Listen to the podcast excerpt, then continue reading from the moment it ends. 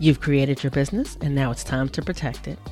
Whether it's your podcast, speaking engagements that you do virtually or live on in person stages, or the community that you've built, you want to make sure that what you've created is taken care of and well protected. This is where AWB contract templates come in. They're customizable, quick, and easy to complete, and cost a fraction of working with a lawyer one on one. They have tons of options available, so you can choose the ideal one for your business needs. It's an instant download, you get a Word doc template, you fill in the blanks, and in about 20 minutes, you're all done. Visit pauseontheplay.com forward slash contracts today to pick out your new business contracts. And when you check out, be sure to use the code PLAY for 20% off your contract purchase. That's P L A Y in all caps for 20% off. Protect your business with AWB contract templates. You living through your values in action by having consent baked into your agreements, having consent baked into your conversations, and the way that you literally approach everything can potentially allow someone else to realize that this is a type of person and business and brand and team that they want to continue to connect and work with because they are respecting them, because they're including them in on the process, and because they're being transparent.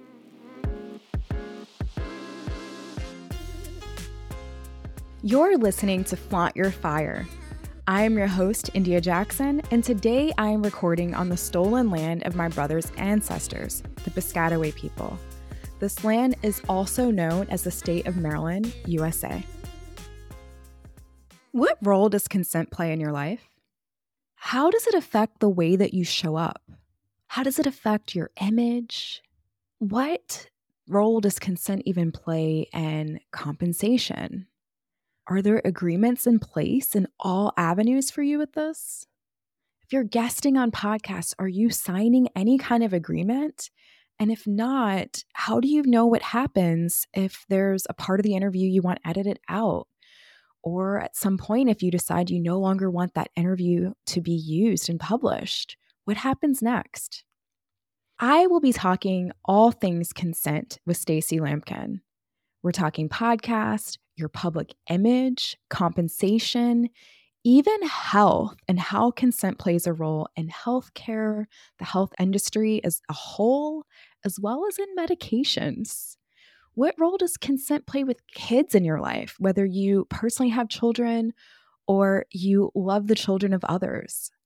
And it's going to be such a juicy conversation. So, before we begin this conversation, I must give this content note that Stacie and I will be digging into discussion about predatory business practices, exploitation, racism, trust, and a lack of consent. So, if that's something that you're not in a place to have others around you hearing and your audio is is playing out loud for everyone else, or if you're in a place where you want to give yourself some time before you come back to this content, I'm going to give you a moment to go ahead and pause it and revisit us at a later time. What do gardening, ice cream, roller coasters, advocacy, pediatrics, and education have in common? Well, all of these are passions of the wonderful human that I have gotten to know over time named Stacie Lampkin. Stacie and I had the pleasure of meeting through the Pause on the Play community, and we've had so many beautiful conversations. And uh, Stacie has just been such an eye opener, a light. Um, especially what has grabbed my attention is Stacie's conversations around consent and, you know, consent can be such a, a big and overused word, but around like being aware of what you're agreeing to, right? Stacie has spent more than 10 years providing clinical pharmacy services and supporting providers and families who care for medically complex kids and adolescents. And Stacie also inspires and educates future healthcare professionals in both classroom and patient care settings. Stacie's also a speaker, an advocate herself, and an educator to many.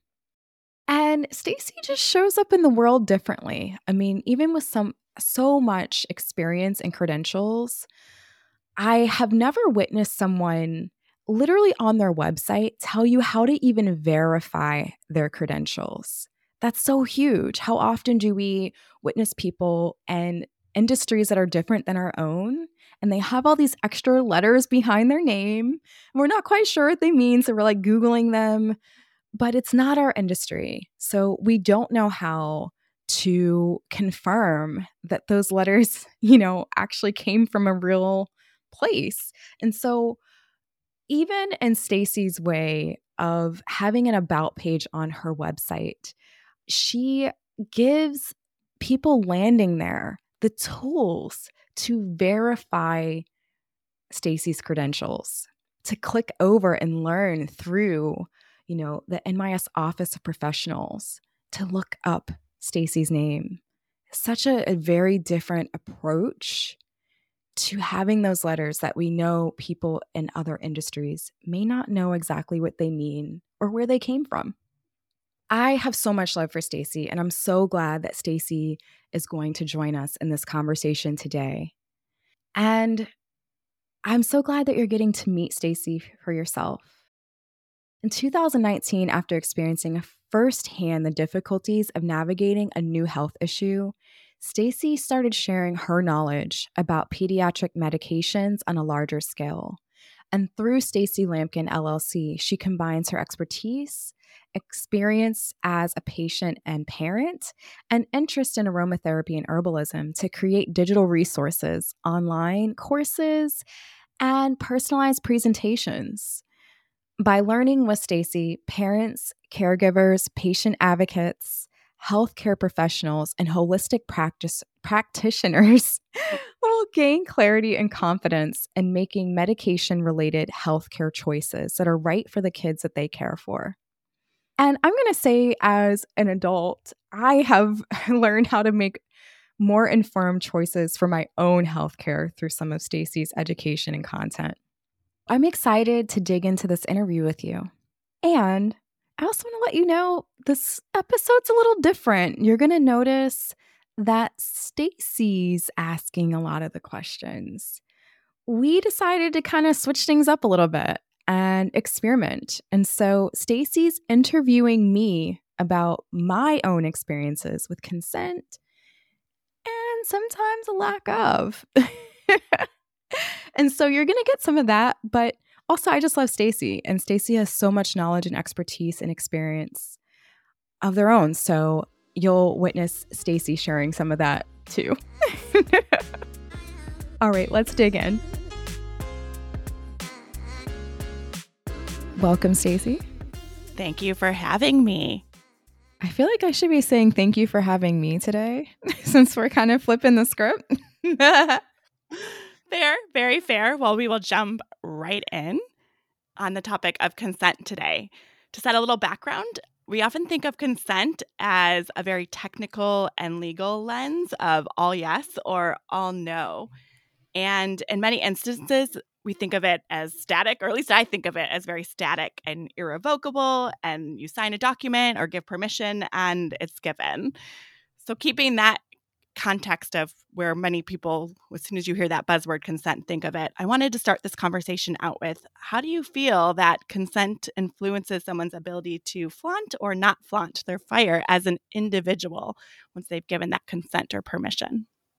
Oh, I mean, I think consent is so much more than the legal piece. Um, and it has a direct relationship with our ability to feel safe and comfortable with showing up um, as well as you know fully being ourselves when we do and one of the biggest things that comes to mind for me is like even in the example of today you know we're here on a podcast and there was consent given potentially or not given with transparency or not when it comes to being on podcast about how that interview will be used?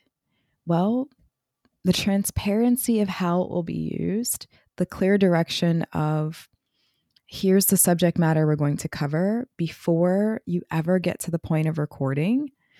Um, can truly allow someone to feel more confident to fully show up as themselves, especially uh, if they know, for example, with our podcast, that if there's something said um, that you want to be able to maybe edit out, you have the ability to just say, hey, pause.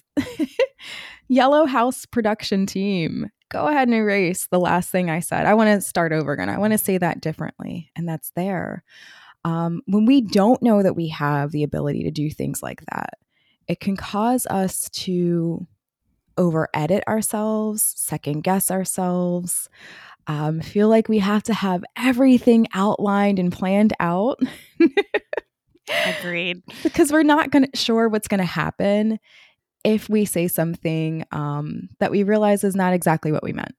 So, even in the podcasting example, consent is so important, has such a direct reflection on the way that we show up.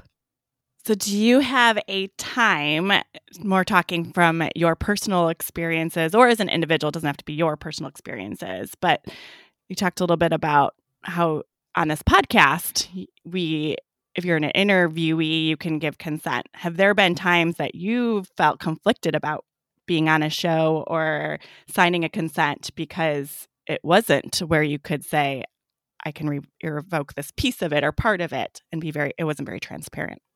Oh my gosh. Um, so many times I have been invited to podcast or to speak in people's communities or um, do public speaking engagements on stages. And oftentimes there is no agreement at all in place, um, which in 2022, by the time this is released, it'll be 2023, is like mind boggling for me to even think about that you have something where people are sharing things and there's no legal agreement about whose intellectual property that is. Um, what's going to happen with it how it will or won't be edited down who actually like has the rights to republish this? Can it be used in a way that um, i think is referred to as defamation of character? So to like kind of change your public image in a negative light? Um, oftentimes there's no agreement at all um, which is very shocking. That is very shocking. I was that was not what I was expecting when I asked this question. I was thinking way on the other side of this really strict contract. So that no agreement is so shocking. Oh, yes. Oftentimes, you know, and we don't know what we don't know. We're not aware of what we're not aware of. So I know there are quite a few podcasters that listen to my podcast and read our articles, as well as the Pause on the Play podcast and their articles. And so, you know, if this applies to you where you are engaging with other people in a recorded or written or documented way and you don't have an agreement. Number one you know be easy on yourself about that. And number two do your research and and look into what is out there. What are some options when it comes to legal agreements? And not just going for the first thing that you witness being available as like a template or something like that, but really thinking about your values because, you know, if you value openness and a collaborative relationship with the people that you are interviewing or inviting to speak to your community, then you may approach that legal agreement very differently than someone who maybe doesn't and is more concerned about profit you know? And so those are very different approaches to the same, at the end of the day, checking of a box that I've agreed to this before you record. What are some items in that agreement? So you're very value based driven. We like to talk about that and making sure you're clear on that. What would be your ideal if you were signing a consent or even as you've been working on consent within your own business what are things that you want to see in there that make it transparent or even if it's not in the consent very detailed and every descriptive what are things during this process of consent that should be discussed or brought up Oh my gosh, uh, such a great question. I feel like I should rewind it back. So I want to first say before I even answer that um, that clearly I am not an attorney and I am not your legal advisor. both you, Stacie, who I value very much, and anyone else listening or reading this episode. Um, I can only tell you what I know from my own experiences and what I would want as both a podcast host and a podcast guest. but some things that I've noticed there, um, you know, is number one, giving an option to even opt out of that. So, um, you know, as you're thinking about that, like, is there a box being checked that I agree? And is it clear that if for some reason you don't agree, that you can contact and like we can talk about this, we can discuss it, we can negotiate it. Um, and remembering that if you're the one, you know, who is is filling out that form and things like that as well, um, and you don't agree with what's in there, that doesn't necessarily mean it's a no. You know, it's an opportunity to have a conversation. Um, one of the things that was really important for me to consider in a lot of our agreements which people are consenting to what is there, is factoring in that for me, I don't want to consent to being the token black person on your podcast, the token black person on your stage, in your community. Don't have me come just because you haven't had any other brown people come or you need more brown people. Can you pause on that for a second? Yeah. How is that showing up? Are people putting that in their consents that way that this is how you're being representing your uh, that whole community no oftentimes it shows up um, in a very subtle and implied way that i would say in a different season of my life i might not have even noticed as quickly um, so recognizing that um, you're asking me to come but you really don't know much about you know what i do or our community our, our values, um, or being asked to come and talk about lived experience only, which I find is very valuable. Um, but it's not necessarily coming from a place of this is live experience I've previously discussed as like a part of publicity. Maybe it's asking me to share trauma or something like that, like really difficult experiences. Um, and then also like noticing, okay, well, when this is going to be released or when this event is happening. Is it during um, Juneteenth? Is it uh, during Black History Month? You know, thank you for amplifying Black people during those time frames. And if that's the only time, and then the rest of the time, there's no one of any diversity, whether it is uh, race, age range, whatever, happening. Like, those are the things that I've noticed to pay attention to when it comes back to going back to the legal side of consent, one of the things that I think is so important to protect oneself, and also if you do value diversity, um, to kind of protect the guest as well, is being able to bake that diversity into the agreement where it is literally putting in the agreement we value diversity and we've agreed to having a full range of representation on this platform, whether it's in this community, on this podcast, at this in person event. And both parties, if this diversity is not withheld or uh, the variety is not actually happening beyond this written agreement, have the opportunity to decide what is next, which may be that this contract is no longer valid and I can pull out and not speak on your stage and not be penalized for that financially. Because oftentimes, when you're agreeing to a paid speaking enga- engagement or coming into someone's community or something that's very date specific, there can be cancellation fees associated with that. Or if you have a deposit included to hold your date and time and spot as the speaker, um, which I would highly recommend, uh, you know, that deposit is a percentage of your total pay. And so, do you now lose that deposit because they didn't have the diversity they said they would? And I don't think there's one answer to any of these kinds of things to consider, but having that transparency and consenting to this is what it is, and you legally know what is next if it doesn't stay the way that you agreed for it to be is so important. That makes sense. And that leads into that revenue balance. Sometimes people might think of consent as protecting revenue and not thinking of it as the whole person in front of you. So, how does that consent intersect with that revenue a little bit and making sure that it's great for the podcast interviewer or the speaker as well as the guest and making sure it's clear as you sounds like you're saying is for both sides is who, who's losing what when that consent has to get revoked if agreement wasn't followed through or somebody was uncomfortable with the situation I mean, I think often than not, it can actually be incredible for the revenue. Um, it's very interesting if you are leading with your values and you're attracting people based on values, which whether we're proactively doing that or not, we will. Um, the people who value consent, they're witnessing what's happening. And oftentimes than not, you living through your values in action by having consent baked into your agreements, having consent baked into your conversations, and the way that you literally approach everything um, can potentially allow someone else to realize that this is a type of person and business and brand and team that they want to continue to connect and work with because they are respecting them, because they're including them in on the process, and because they're being transparent.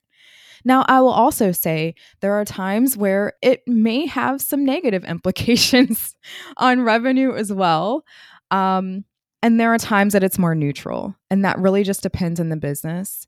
Um, one of the things that comes to mind for me actually is not necessarily related to speaking, but when you're thinking about um, what happens when someone lands on a sales page. So, if you're selling anything on the internet, whether it be a product or a service, um, if they are having to go to a sales page and then eventually click over to a shopping cart, um, and then check out and literally like put in their money and pay so they can receive the thing that they've um, invested in you know, one of the things to consider that needs to be in place is what happens after you spend the money. Here is what you're agreeing to. Here's the terms and conditions of your purchase. And oftentimes that's either not there at all in a lot of smaller businesses that, you know, may not have considered that this is something that needs to be there from a legal standpoint. Um, and also just like an easy figuring out what happens when someone wants a refund standpoint. Um, but then the next piece is if it is there, you know, how is it there? Is it just written as a statement or do you have a check box that someone is like manually kind of like their internet signature as far as most legal uh, advisors would say is concerned of like I checked the box, which means I read it and I agree. Well, that extra step does slow down your purchasing process. However, it does create clarity and transparency. And as a business owner, that definitely helps protect that. I know I've thought of this before in terms of I have this consent, I have this checkbox. Most of the time, I just push it and don't read it. So, what do you think? Right, but they get super long and lengthy, and I'm like, I really want this product, uh, or I, I want this sale. So, obviously, probably depends on if I'm purchasing from a what I'm purchasing as well. But what do you think of yeah, how can we shift that a little bit to make it not this huge lengthy 20 page legal document? Is there ways you might say to show you have your value show up on that sales page or before that sales page? So you don't if you skip through that legal document you still know what organization you're working with and consenting to. Absolutely stacie such a great question. Um, and I have some questions for you as a result of it. But I would say number one is uh, figuring out what are some of the key things in that agreement that you can bring out and address in an FAQ area, especially if we're talking about something that's being sold, um, that's a service or is over like I would say probably $200 plus. I mean, it's a bigger investment. So, have you addressed people's frequently asked questions of like what happens you know um, when can i cancel if it's a recurring subscription or a membership? Um, are you addressing some of the things of like how is my data used? You know if it is something where um, people are putting in a lot of personal information. I think that a lot of times we can address some of those things in a place that people will actually read through having a faq But that's how I purchase. And so I'm the type of buyer that I am thinking about like what's going to happen next. So I'm more likely to like click the little drop downs in the FAQ area and skim through them real fast. I might not read them super thoroughly. and I think that many people are like that, but I'm curious to know because I know my way is not the only way that people think and behave online. So I'm curious to know if you tend to read FAQs. It depends on the what I'm trying to purchase. If I'm comfortable with that organization, I try to focus on shopping local. I kind of just skip through. So if there's already that image out there of this is local, they're a great organization, I've seen reviews, I kind of just assume that I do, like they're a great organization and I might skip the FAQs. If depends if I'm buying a t-shirt versus if I'm committing to a podcast, it's going to be very different when I look at those FAQs. But I do tend to dig into a person's website and kind of see what's on there before I even click that pur- purchasing page. Ah, that's such great info because it, it makes me think about um, the fact that integrating your values, right, and um, showcasing what those values are and how your business is operating, but also how the people within your business operate, think, um, and behave. is a part of that feeling safe enough to not read that fine print. Not saying we should skip reading the fine print, but some of this values based work and how a company shows up can also create a certain level of safety and comfort in someone making that purchasing decision. Yeah. Yeah. And that's how I look at it. If I've already tr- eh, built trust in that company, I'm trusting. If I was making the other that times I also don't look at the consent is if there's more probably when I download apps, which is really bad. But if there's like an app I have to use and I have to have it for work or another reason, I'm like, well, I have to check the box. and then I change the permissions as much as possible. But you get trapped in that. How else am I going to do get this app? I can't challenge this large conglomerate. That is so me. I mean, there's so many like updates to Apple software and in full transparency, I am the Apple person, not because I'm like a big fan of this company, but just the interconnectivity as someone who has a very like online based business and also um, likes to be able to connect with family in different ways. And so the, I feel like every time there's an update, both to the computers and to the phone. It's like, here's all these things you're agreeing to. I'm not reading that. I still need to use my computer and phone. Right. what am I going to do? Click no and like not upgrade the software?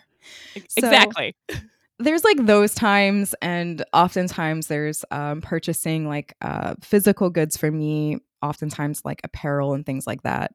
I'm not as likely to read the return policy if I've already purchased from the company I know um, it's going to fit, or I've had to return something and exchange it for the right size and things like that in the past. I kind of might skip that over. But also note that these are either things that we have out of necessity. I can't ditch the laptop and the phone right. and still be here with you today. Um, and also things that for me I have out of pleasure um, or well, I guess clothing is a necessity. You have to clothe yourself, uh, but is a lower ticket item and a lower risk item as well. There's less to lose if that shirt doesn't fit and you can't return it. Right. And that's why I like to look at not always the FAQs, but the values of that organization. Because I'm like, well, then I consider it, I'll donate this shirt to somebody else. And then this person still got their business, which is helps to shop within if you the values versus I just like this shirt.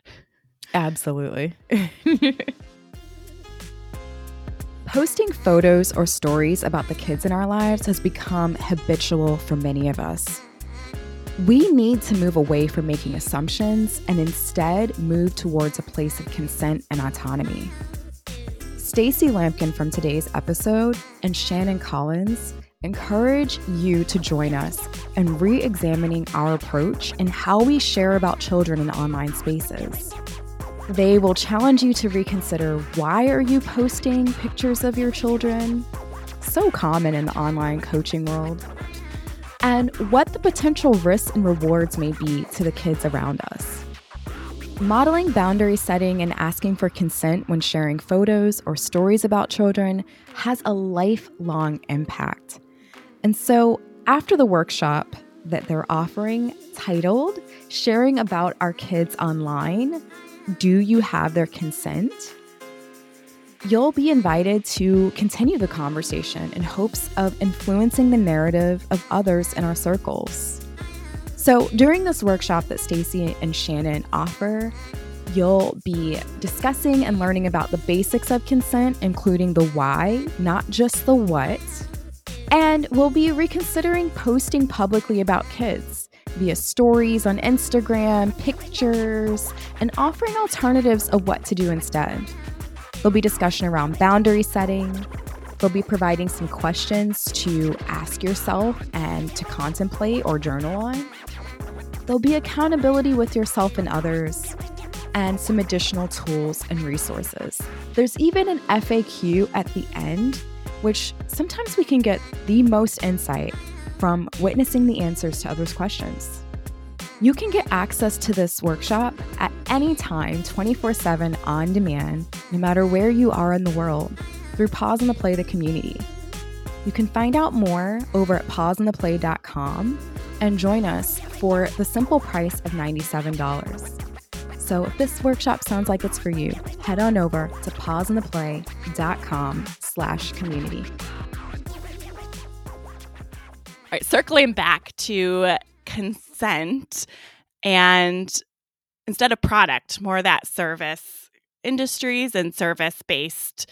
We talked quite a bit about podcast and speaking. Are there other industries that you want to talk about where consent might need to change or you might want to say you would approach consent differently than some of the pieces we've already discussed? Oh my gosh, we need like 30 podcast episodes for that. uh, I got to pick one or two maybe for today's episode. um, but I'll say in general, pretty much every industry that I can think of has more room for consent. Um, and when I think about the industries that I've participated in, um, you know, modeling, uh, many of of the people who listen to the show and read its articles may not know, but I was a model as a teenager um, that industry has so little consent. Um, I mean, yes, you have to have like a parent or guardian sign off and the ability to use your image before you're 18. But beyond that, there is so much that happens behind the scenes um, that oftentimes the person who is in the modeling position doesn't really feel like they have consent to say no to what is happening with their public image, what is happening with their physical body, um, what is happening with their hair. And when we're thinking about oftentimes in this industry, people who are a model can often be between the ages of like 14 and like 21 as like the bulk of the modeling industry even though you may see someone on the cover of something and they look older oftentimes these are people that are 21 and under that are made up to look that age.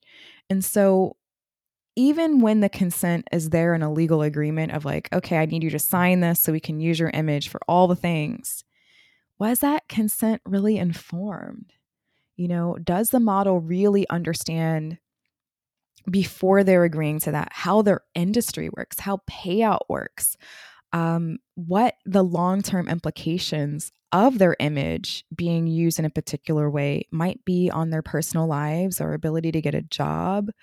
Um, or what happens online as far as people's judgment of them or lack of. I think oftentimes that is really blurry and really messy, if we're going to be real.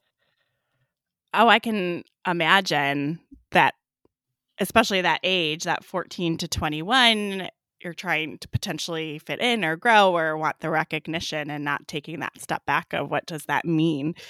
How do you does that intersect with both the family that's giving consent, especially if the person's under 18 and the business? Where's some of that it should probably fall on both, but is there any comment on that of the parent role or do we have to do better education to parents signing these consents? That might not be that aware that this is happening in the industry until it's too late to revoke that consent or? You know i do think that it is both. It is both the parents getting more involved and learning more.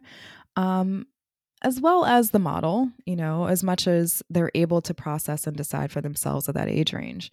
But I also think it's the industry being more transparent. Um, a lot of people don't know the big difference of, well, even how the industry works.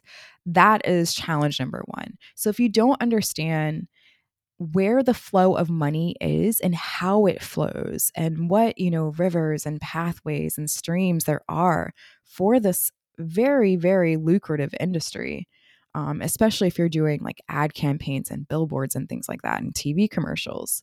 There's a lot of money here. So if you don't understand how the money happens, how it flows down the stream, then you may be agreeing to something that sounds like amazing. Oh, we're going to make like a $100,000 on this project. But really, because what you agreed to in the written document is not just that your image or in this case, let's go with a TV commercial, not just that the video footage can be used on TV commercials, but it's also going to be used on the website. It's going to be used on video billboards.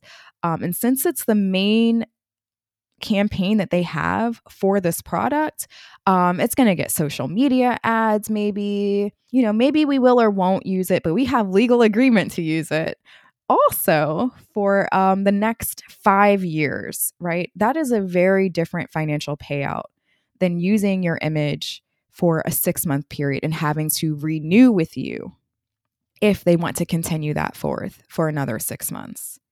And so when we don't understand how the money works, um, there is a major like industry, business, and financial implication. And then we have underneath that all the other pieces of how was this person portrayed? You know are they playing the um, sexy person but we're talking about somebody who's 17 or 18 that may not feel the same way about that video a few years from now. Right. And how does that intersect with identity and that pressure maybe to say i have to show up to represent a group or i have to show up.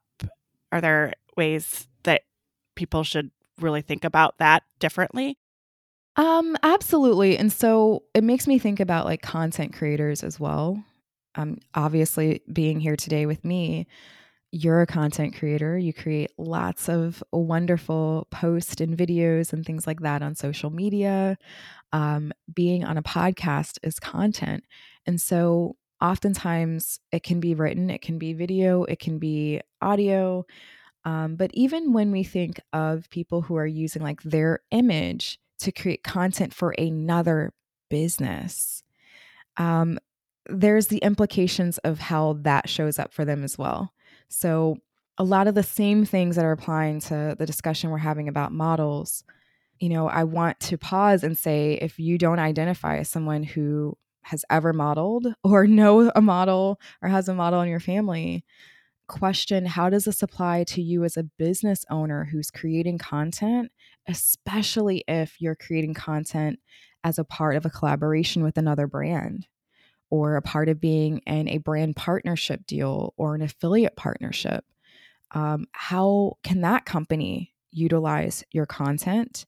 And when we begin to create for other people, oftentimes, um, but I'll say sometimes, even when we're creating for ourselves, we have to be mindful of the the question of how might taking on this project influence the way that I show up. And I don't just mean like, okay, maybe you're selling something at the end, because let's be real, most things we're creating may lead to something that's for sale.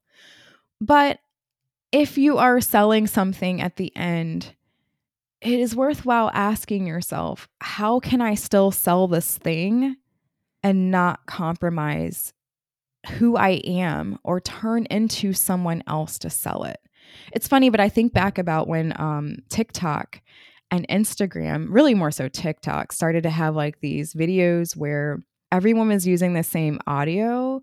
And it would typically be like a similar concept where either you're like dancing and pointing at something, but it's like, hmm, are we pausing to say, if I'm going to do that and then insert a brand's product or even insert my own product or service or podcast link or whatever it is, is behaving in this way a true representation of my brand? And I don't know if we all pause long enough to question that or if many times we're considering what is going to go viral the fastest. That's a great point to think about, especially as you're talking about flaunting your fire. So getting back to that piece of what is your fire and what where do you want it to show up and how do you want it to show up? Oh gosh, my fire. it's in a lot of different places over the last few years. Um, and I love that what has me fired up has continued to evolve. Um, but honestly, right now, flaunting my fire has really been exploring the interdependence, like what is possible when we all work together from a place of informed consent and really find a way to have this community, collaborative, partnership based relationship with one another. You know, there are so many talented and incredible minds in the world. You are one of them, Stacie. I love being able to take in the work that you're doing, the conversations that you are having about consent, the things that I am learning from you about consent with children and really um, thinking before we take that picture and actually asking that child, you know, are you okay with this? And giving them all the information about how it'll be used as well. And so I don't know everything. I think it's safe to say that you don't know everything, but we know what we know and being able to connect with people who know different things than we do, have different lived experiences than we do. Uh, there's just so much incredible possibilities when we work together. Um, I think back to like way back in the day, you know, when one person grew this thing in their backyard, maybe they had the watermelon and the other person was growing the corn and you figured out how to connect together as you were harvesting to share those ingredients that we would now call groceries at the grocery store, but I digress. And so you had that variety in your diet. Well, how can we think about that when we're thinking about building relationships with people that we're meeting in our local community or online or in our business space? That is what has me fired up right now, amongst other things. I love that kind of re- going back to that interdependence, but moving forward because that pie mentality of there's just only so much and we all have to own all of it and can't share this pie or is very restrictive and it really shouldn't be that that way. And i think sometimes when i'm working with different people i always in the back of my head i'm like a little bit skeptical of like are do you have some other motive that you're not telling me about? Um, but maybe that is because there wasn't that much transparency, or maybe they had this consent that didn't align with their values. Yeah, I mean, that's so, it's such a real consideration, um, especially, I'll say, even out of transparency. It's something that uh, is a constant work in progress for me to think about as well. Because if you've ever been in a situation where someone has um, bypassed your consent or taken advantage of that, it makes you skeptical. Like that's a normal human response. And so I just want to honor that for a second because we can talk about, you know, collaborations and what's possible. But this episode, we also talked about like real implications of being tokenized or um, not agreeing to something or a company profiting off of you in a way that you didn't realize they would and how much money left on the table. And so when I think about all of that and kind of bringing it back, it makes me think about a really tiny example, but something that's shown up for me that I've been paying more attention to is like even for a listener, you know, if you have an email list, think about how are you utilizing that? When someone goes to sign up for those emails, do they know what they're consenting to receive in their inbox? You know, how can you respect someone's inbox like you would respect the mailbox of their home? Because oftentimes um, it's easy to just, you know, slap up a opt into my thing, you know, get your uh, sign up for our emails. And we're not being clear about what those emails are um, so step one is be clear about what will you receive.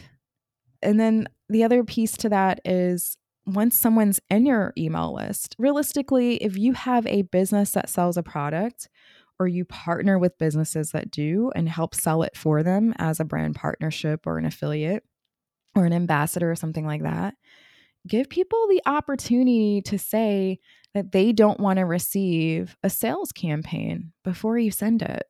There's going to be so much more um, respect, um, appreciation for your brand, trust, which trust is so important. People don't buy from people they don't trust.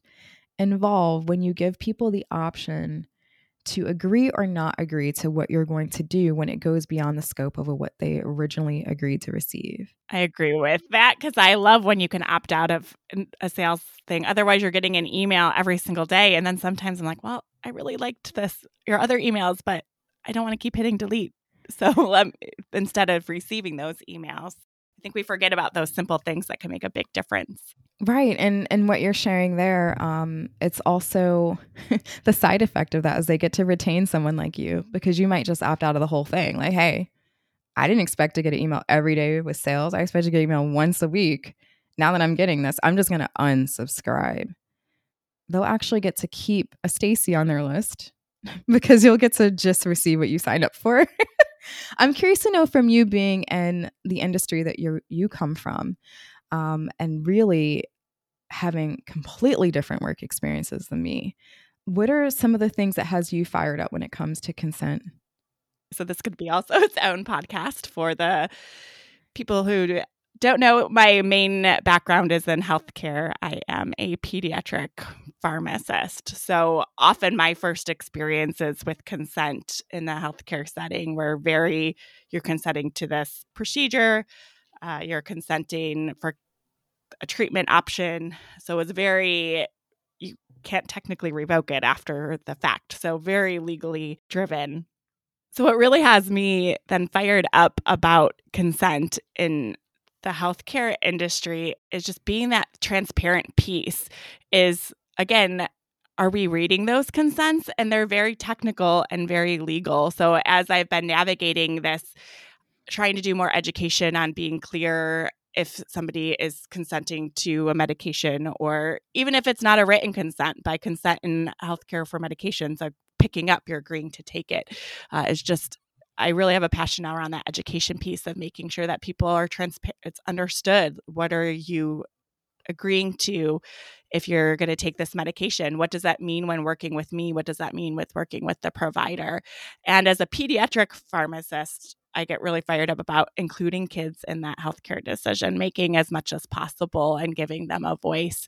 Uh, yes, there's going to be instances where they really need something from a life saving measure. But if there is something where they get to choose the flavor of the medication that will help them out. So I like to pull in those decisions and get the family comfortable with asking questions and including kids. My assumption, and this is a very generalized assumption, is that a lot of times kids aren't included in their healthcare because I'm not sure the family is comfortable with how to include them because healthcare has evolved from this I'm telling you what to do. And now we're really working towards the shared decision making as the an ideal and if you're not comfortable how are you going to include your child if you're not comfortable? So trying to model that as well. That's so big because i remember you know when i was a child it was definitely this industry of like here's what needs to happen. And i wonder like even back then you know if adults if parents didn't feel like they were able to have informed consent. So it's like now as you're trying to involve the children it's like the parents are still learning this for themselves and then there's a certain level of like trust as well, um, oftentimes out of necessity, because, you know, most people who are not in the medical field don't really know the difference between this medication or that and the side effects. Mm-hmm. And the verbiage is very, not only the legal consents that you sign, but I always try to explain that if somebody doesn't understand what I'm saying, to tell me because it is healthcare is its own language in a, in a sentence. I try to compare it more to a learning a new language with a lot of the buzzwords we use in healthcare and giving people that comfort. That's so true.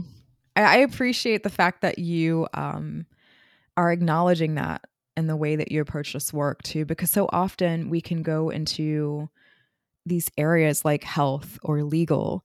Um, and I would even say like other subsets of industries when you're really deep in them like design and things like that have their own language and own culture and being someone who's not from those industries it can be like it can feel like i have no idea what anyone's saying exactly Please explain. And not everyone feels comfortable enough to volunteer that information and ask of their own accord. Sometimes that invitation can make all the difference. Yeah, and I I mean I see it quite regularly that you don't want to be embarrassed or don't want to feel silly that you don't know something or like and it's your health. So I think there's also other assumption that you should know how to take care of yourself and it's not as easy as we think. No, no. So I one of my takeaways from this conversation is realizing that part of consent is also like leaving and keeping the dialogue open. Like, hey, if there's anything you're not sure about or don't understand here, please ask. Happy to support, no matter what industry we're in. I agree. And I know we could talk forever about it, but definitely in the marketing industry, like, oftentimes you are the product. When the product that you are using, when the service you are using is free, you are the product. And is that being made really clear to you? Are you feel like that you truly understand that enough to consent to that? When you start utilizing software as a service or showing up in this space or, or clicking this button in an email you got, that is, you're the research and your data is the information being sold.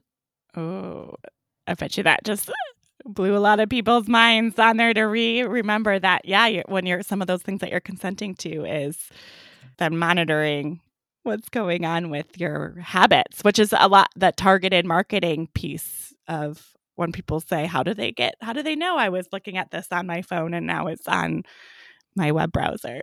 Absolutely. I'm gonna tell you business owners using that facebook pixel ah like it's so effective and I get it because it allows you to you know find the people who um, have liked this particular movie on Facebook that you know like oh if people like that movie they might like our product but those people didn't necessarily knowingly because we already said we are just agreeing to the terms and conditions on the apps on our phones we're going to use them they didn't know that they were being monitored for that to then be resold to by you. This is not common knowledge. yes, it's not common knowledge, but taking that step back and is probably the most important. I mean, thing is just being aware of right that what are you consenting to and if you don't have if you feel like you don't have a choice because you have to have that app i have noticed that some you can actually go back into your settings and change certain like sometimes that overlaps with settings uh, from that standpoint of right you can go into facebook and turn off some of that i would say if anything we just said there was like alarming is to go back and, and look at your settings and see what information you're sharing that maybe you didn't necessarily want to share and see what you may want to revoke or what you might want to leave there and you're okay with. Um, but I know as we wind down from um, this episode, we always try to find like one action that you feel like is the action to take based on this conversation. That's supposed to be my question for you because I'm the host. So we're going to wrap that up then with what is one final lesson that listeners can apply to their daily lives? Oh my gosh, Stacie. I'm so used to being on the other side of that question. um, I would say what I just said. Go and look at your settings if you're thinking about what are you consenting to that maybe you didn't realize you agreed to legally and see where you want to change some of the settings in your device. Um, number two, if you're a business owner, so that, that's like personal, right? If you're a business owner, go in and if you have anywhere that you're collaborating with people, make sure you have some kind of agreement and make sure that that agreement is written in a way that is really easy to understand like what is each person's role in this agreement and what happens if for some reason we decide we no longer agree to this anymore for whatever reason maybe something happens and you realize your values our line. Maybe somebody just has to cancel because I, I don't know, their kid got sick or something. But being able to have those agreements be really, really clear of like what happens, not just when everything's great, but also if something unexpected happens as well. If something went in a way that you didn't plan for. And then the last thing I would say um, is we did talk about children, and I think consent with children is so, so, so important. Um, and Stacie, I think you can break that one down a little bit better than me, but including your children and in the conversation of what happens with them.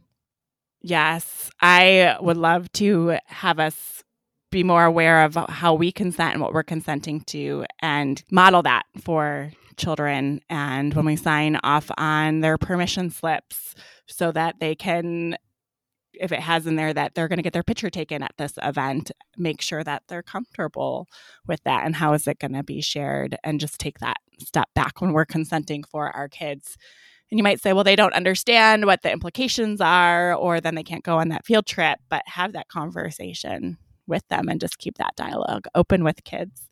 And I also wanted to add in you had mentioned it way earlier about giving yourself permission if you don't have an agreement in place. Uh, so I also wanted to add that note reminder is in a closing thought that if you don't have an agreement or if you have an agreement, but it doesn't in, ha- have a lot of things that we discussed in it, that it's not permanent. Uh, you can evolve it. It's your business. Absolutely. Thank you for that reminder. Thank you for this interview. Thank you for letting me interview you. This was fun. Same. All right. Before we wrap up, I want to switch gears. Since I have you, I wanted to ask real fast what has flaunting your fire meant for you in the past and how has that evolved now? I'm really curious because I witnessed just the way that you show up evolve in such a beautiful and authentic way. Oh gosh. I want to say I don't even want to say I was like flaunting my fire, but if you would have asked me probably before I joined the community or even like 5 years ago, I would have been so I was so tunneled into being this perfect healthcare provider based on going through that pathway of being a professional and being this person, elite person, because um, that's how they train you in healthcare to have to know it all and be it all and represent it. Uh, so more recently, like flaunting my fire, right, is fire is really getting back to that personality like where's my personality where are those values getting out of my silo as we like to say in healthcare healthcare is in silos but even just getting in personal life as well as in like my work life and kind of trying to figure out how i can show up in the world with these different perspectives that i've learned along the way as i've decided to talk to different industries uh, as i was trying to grow a business, we'll see how it happens, but not just looking at all the people in healthcare that are growing consulting businesses, but how are people doing it in different industries and see what we can learn from each other. I think it's important, even as like even when I'm in that the piece of healthcare or not healthcare, just as you're going through education and you're trying to get so much knowledge, then that you forget about who you are. So it's not even just just healthcare, but I see it all the time. And right, nobody's teaching you about everything else that's going on in your life. You're just so focused on like the learning the books, and you lose. I I lost personality in the along the way. Uh, in terms of how to externalize that, that's a key message I try to tell my students of like, don't forget you're still a person. Like you still have this background, and how can you show up? Yeah, I'm curious to know what are you um oftentimes when we think about fawning our fire, it can be this exciting, powerful, vibrant, um, bright thing, right? Fire is hot, it's heat, it's light. But in flaunting that fire, I think it's also important to keep in mind how do you keep that fire burning? Because as that fire is burning, say, for example, we're using wood, eventually you're going to have to put more wood in the fire or it's going to burn out.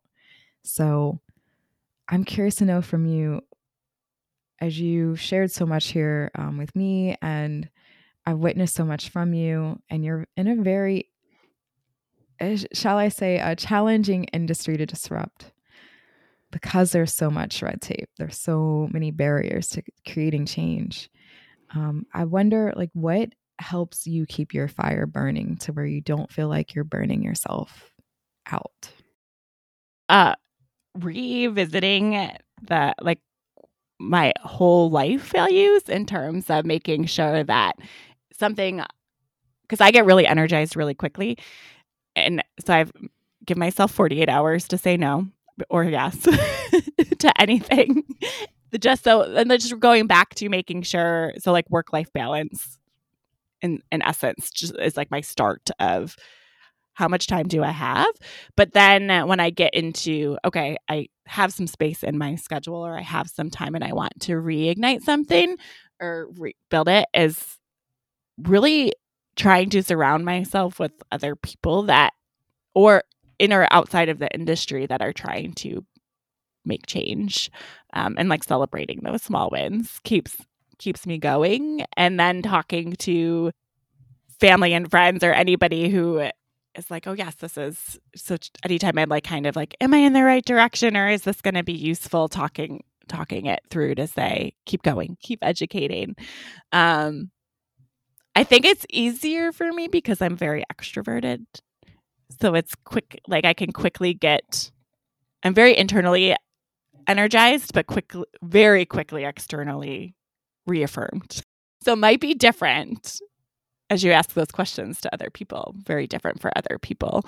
Uh, but I've learned to, yeah, protect my time and, and even right now, like kind of the business stuff's on hold because I've had this like project at work I'm super excited about. So that's really my bigger uh, and challenge is kind of having where to put my energy. And if something doesn't seem to be going right, and I'm, and I think through the years is just saying, okay, I have to let it go and giving those things up to make room for new things that keep that fire going, which took a while to that like not give up mentality, right? Mm. Such a powerful reflection there. Whether it's a pause or letting something go, I think oftentimes we don't give ourselves enough permission to do that. And that can be one of the key things to refueling your fire, really. Mm-hmm. Well, I won't keep you any longer. I know we are over time, but I do want to say thank you. Thank you. All right, I will catch you soon. All right. Thank you again. Oh my gosh, I so love this conversation with Stacie. And Stacie is just such a beautiful and wonderful human being. And this conversation with Stacie is just the beginning right? This is just a small segment of how Stacie shows up in the world. And I know after listening to it, you're going to want more of Stacie. So if you're ready to get more, head on over to stacielampkin.com. That is S T A C I E L A M P K I N.com. You'll also find that link in our episode description and in our show notes article.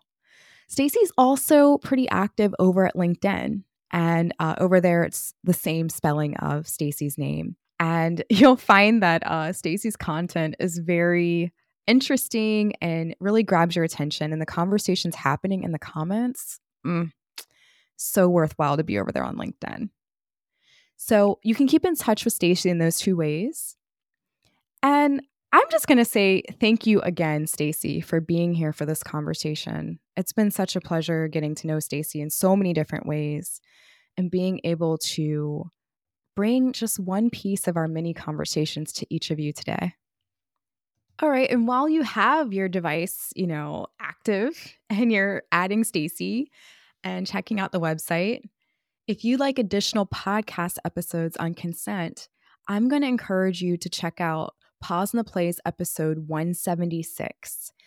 It's called Legal Agreements integrating your values and creating consent with Autumn Witt Boyd. Autumn's an attorney. So, in that episode, we're talking about the legal side of consent and how do you integrate consent and your values into your contracts. Um, you can also check out Pause on the Play episode 185. That episode includes Shannon Collins, who leads the workshop with Stacie that is called Sharing About Kids Online Do You Have Their Consent?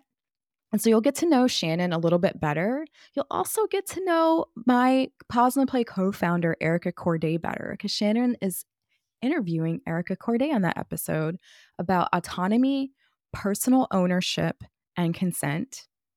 And it's such a good episode.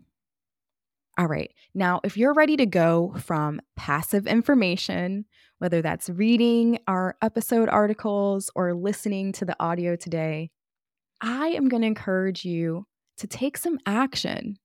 And just a reminder one way you can take some action is signing up to be able to take Stacie and Shannon's workshop on consent with kids.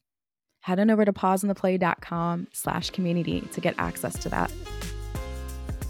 We've been doing things a bit differently here at the podcast. So I want to thank you here for continuing to be on the journey with us as we're discussing some different topics than we did when we first started Flaunt Your Fire. But they're so important and they mean so much to me. And so I hope that they've been just as helpful and enlightening for you as they have been for me as well. I can't wait to chat with you on the next episode. And until then, keep flaunting your fire. The Flaunt Your Fire podcast is brought to you by the wonderful brand that I co founded with Eric Courdae, Pause on the Play. You can learn more about Pause on the Play's community, workshops, and implicit to explicit masterclass over at pauseontheplay.com.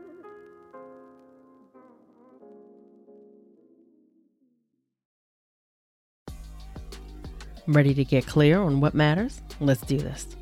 From implicit to explicit is a framework that helps you to get clear on what matters and how it informs the way you live and lead in your workplace. Whether it's focusing on the team building and connection that can happen when you talk about what matters to you as a person, or how it informs the outcomes that you seek in your business, it can all completely change the game. Having clarity on what your values are and how this shapes the way your work creates the foundation for every action that you take, and then sharing this information across your team explicitly. This is what creates confidence and integrity in what it is that you are creating and sharing with the world. Visit pauseontheplay.com forward slash explicit to learn more about this collaborative and interactive workshop and sign up today. Ready to lead through your values?